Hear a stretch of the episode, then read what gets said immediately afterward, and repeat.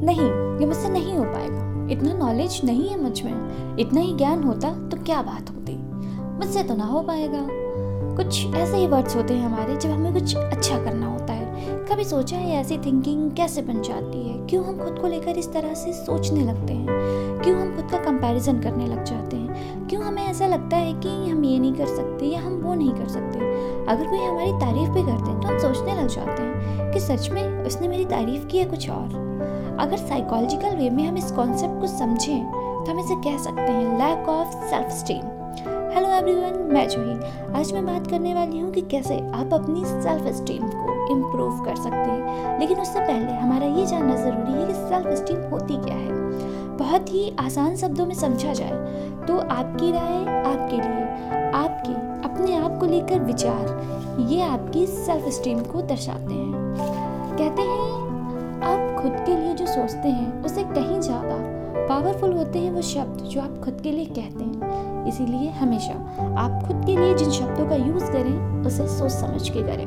तो आइए फोकस करते हैं कि कैसे किन स्ट्रेटजीज को अपना के आप अपनी सेल्फ स्टीम को इम्प्रूव कर सकते हैं। नंबर वन सबसे पहले आपको पहचानने की ज़रूरत है उन नेगेटिव बिलीव्स को, जो आपने खुद के लिए बना रखे हैं। देन उन्हें चैलेंज करना सीखें। फॉर एग्ज़ाम्पल अगर आपसे किसी काम को करने के लिए कहा जाता है और आपका रिप्लाई होता है कि मैं उस काम को अच्छे तरीके से नहीं कर सकता या नहीं कर पाऊँगी तो यहाँ ज़रूरत है ये जानने की कि ये बिलीव कि आप उस पर्टिकुलर काम को नहीं कर उसे चैलेंज करें।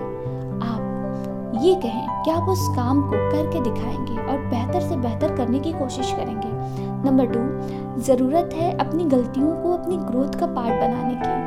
गलतियाँ हर किसी से होती हैं। अगर आप उन गलतियों को लेकर बैठ जाएँगे तो आप शायद ही उससे कुछ बेहतर करना ना सीख पाए। इसीलिए अपने मिस्टेक्स को वेलकम कीजिए और उन्हें अपनी ग्रोथ का पार्ट बनाइए।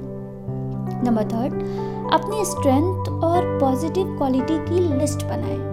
एक ऐसी लिस्ट तैयार करें जिसमें आपकी पॉजिटिव क्वालिटी एंड स्ट्रेंथ लिखी हो, या फिर आप उसे लिखें। उस लिस्ट को एक ऐसे प्लेस पर पेस्ट करें जहाँ से आते जाते आप उसे देख पाए। इस तरीके से आप खुद को अपनी स्ट्रेंथ एंड क्वालिटी की याद दिलाते रहें। नंबर फोर्थ दूसरों से खुद का कंपैरिजन बंद कर दें। अक्सर लोग खुद को ऐसे पर्सन से कंपेयर करना शुरू कर देते हैं, जो उनसे कई मायनों में एक्सल होते हैं या उन एरियाज़ में वो बहुत अच्छे होते हैं, जो आपके लिए मैटर करते हैं। ऐसे में आप खुद को डिफीटेड फील करना शुरू कर देते हैं।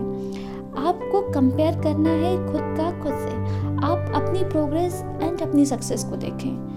आप कंपेयर करें कि आप पहले कहाँ थे और अब आप कहाँ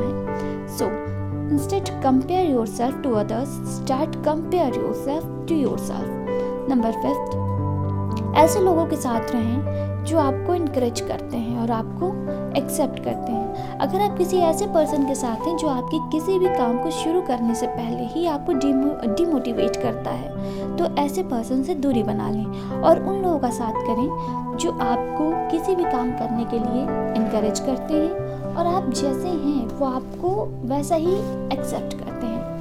नंबर सिक्स परफेक्शनिज्म को कहें बाय बाय।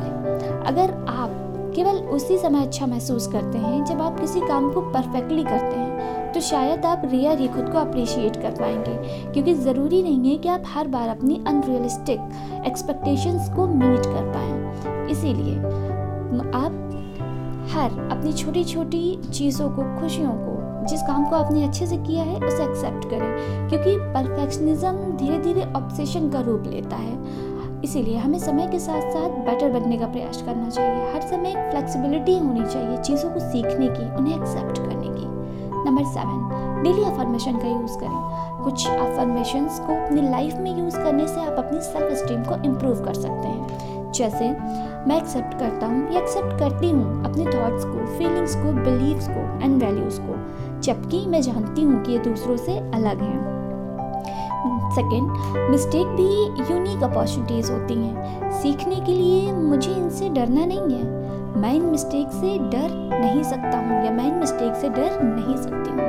थर्ड खुद को लव अप्रिशिएट करने के लिए दूसरों से लव एंड अप्रिशिएशन पाने के लिए मेरा परफेक्ट होना ज़रूरी नहीं है। कुछ ऐसे ही अफर्मेशन का यूज़ आप कर सकते हैं। अगर ये अफर्मेशन आपके अकॉर्डिंग फिट नहीं है तो कुछ देर का वक्त लीजिए, कहीं बैठ जाइए, सोचिए और फिर लिखिए उन अफर्मेशंस को जो आप खुद के लिए सुनना चाहते हैं।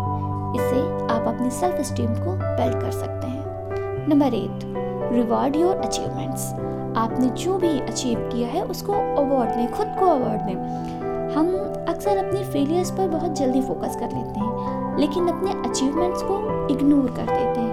इसलिए ज़रूरी है अपने अचीवमेंट्स को सेलिब्रेट करने के लिए आप खुद को ट्रीट दें।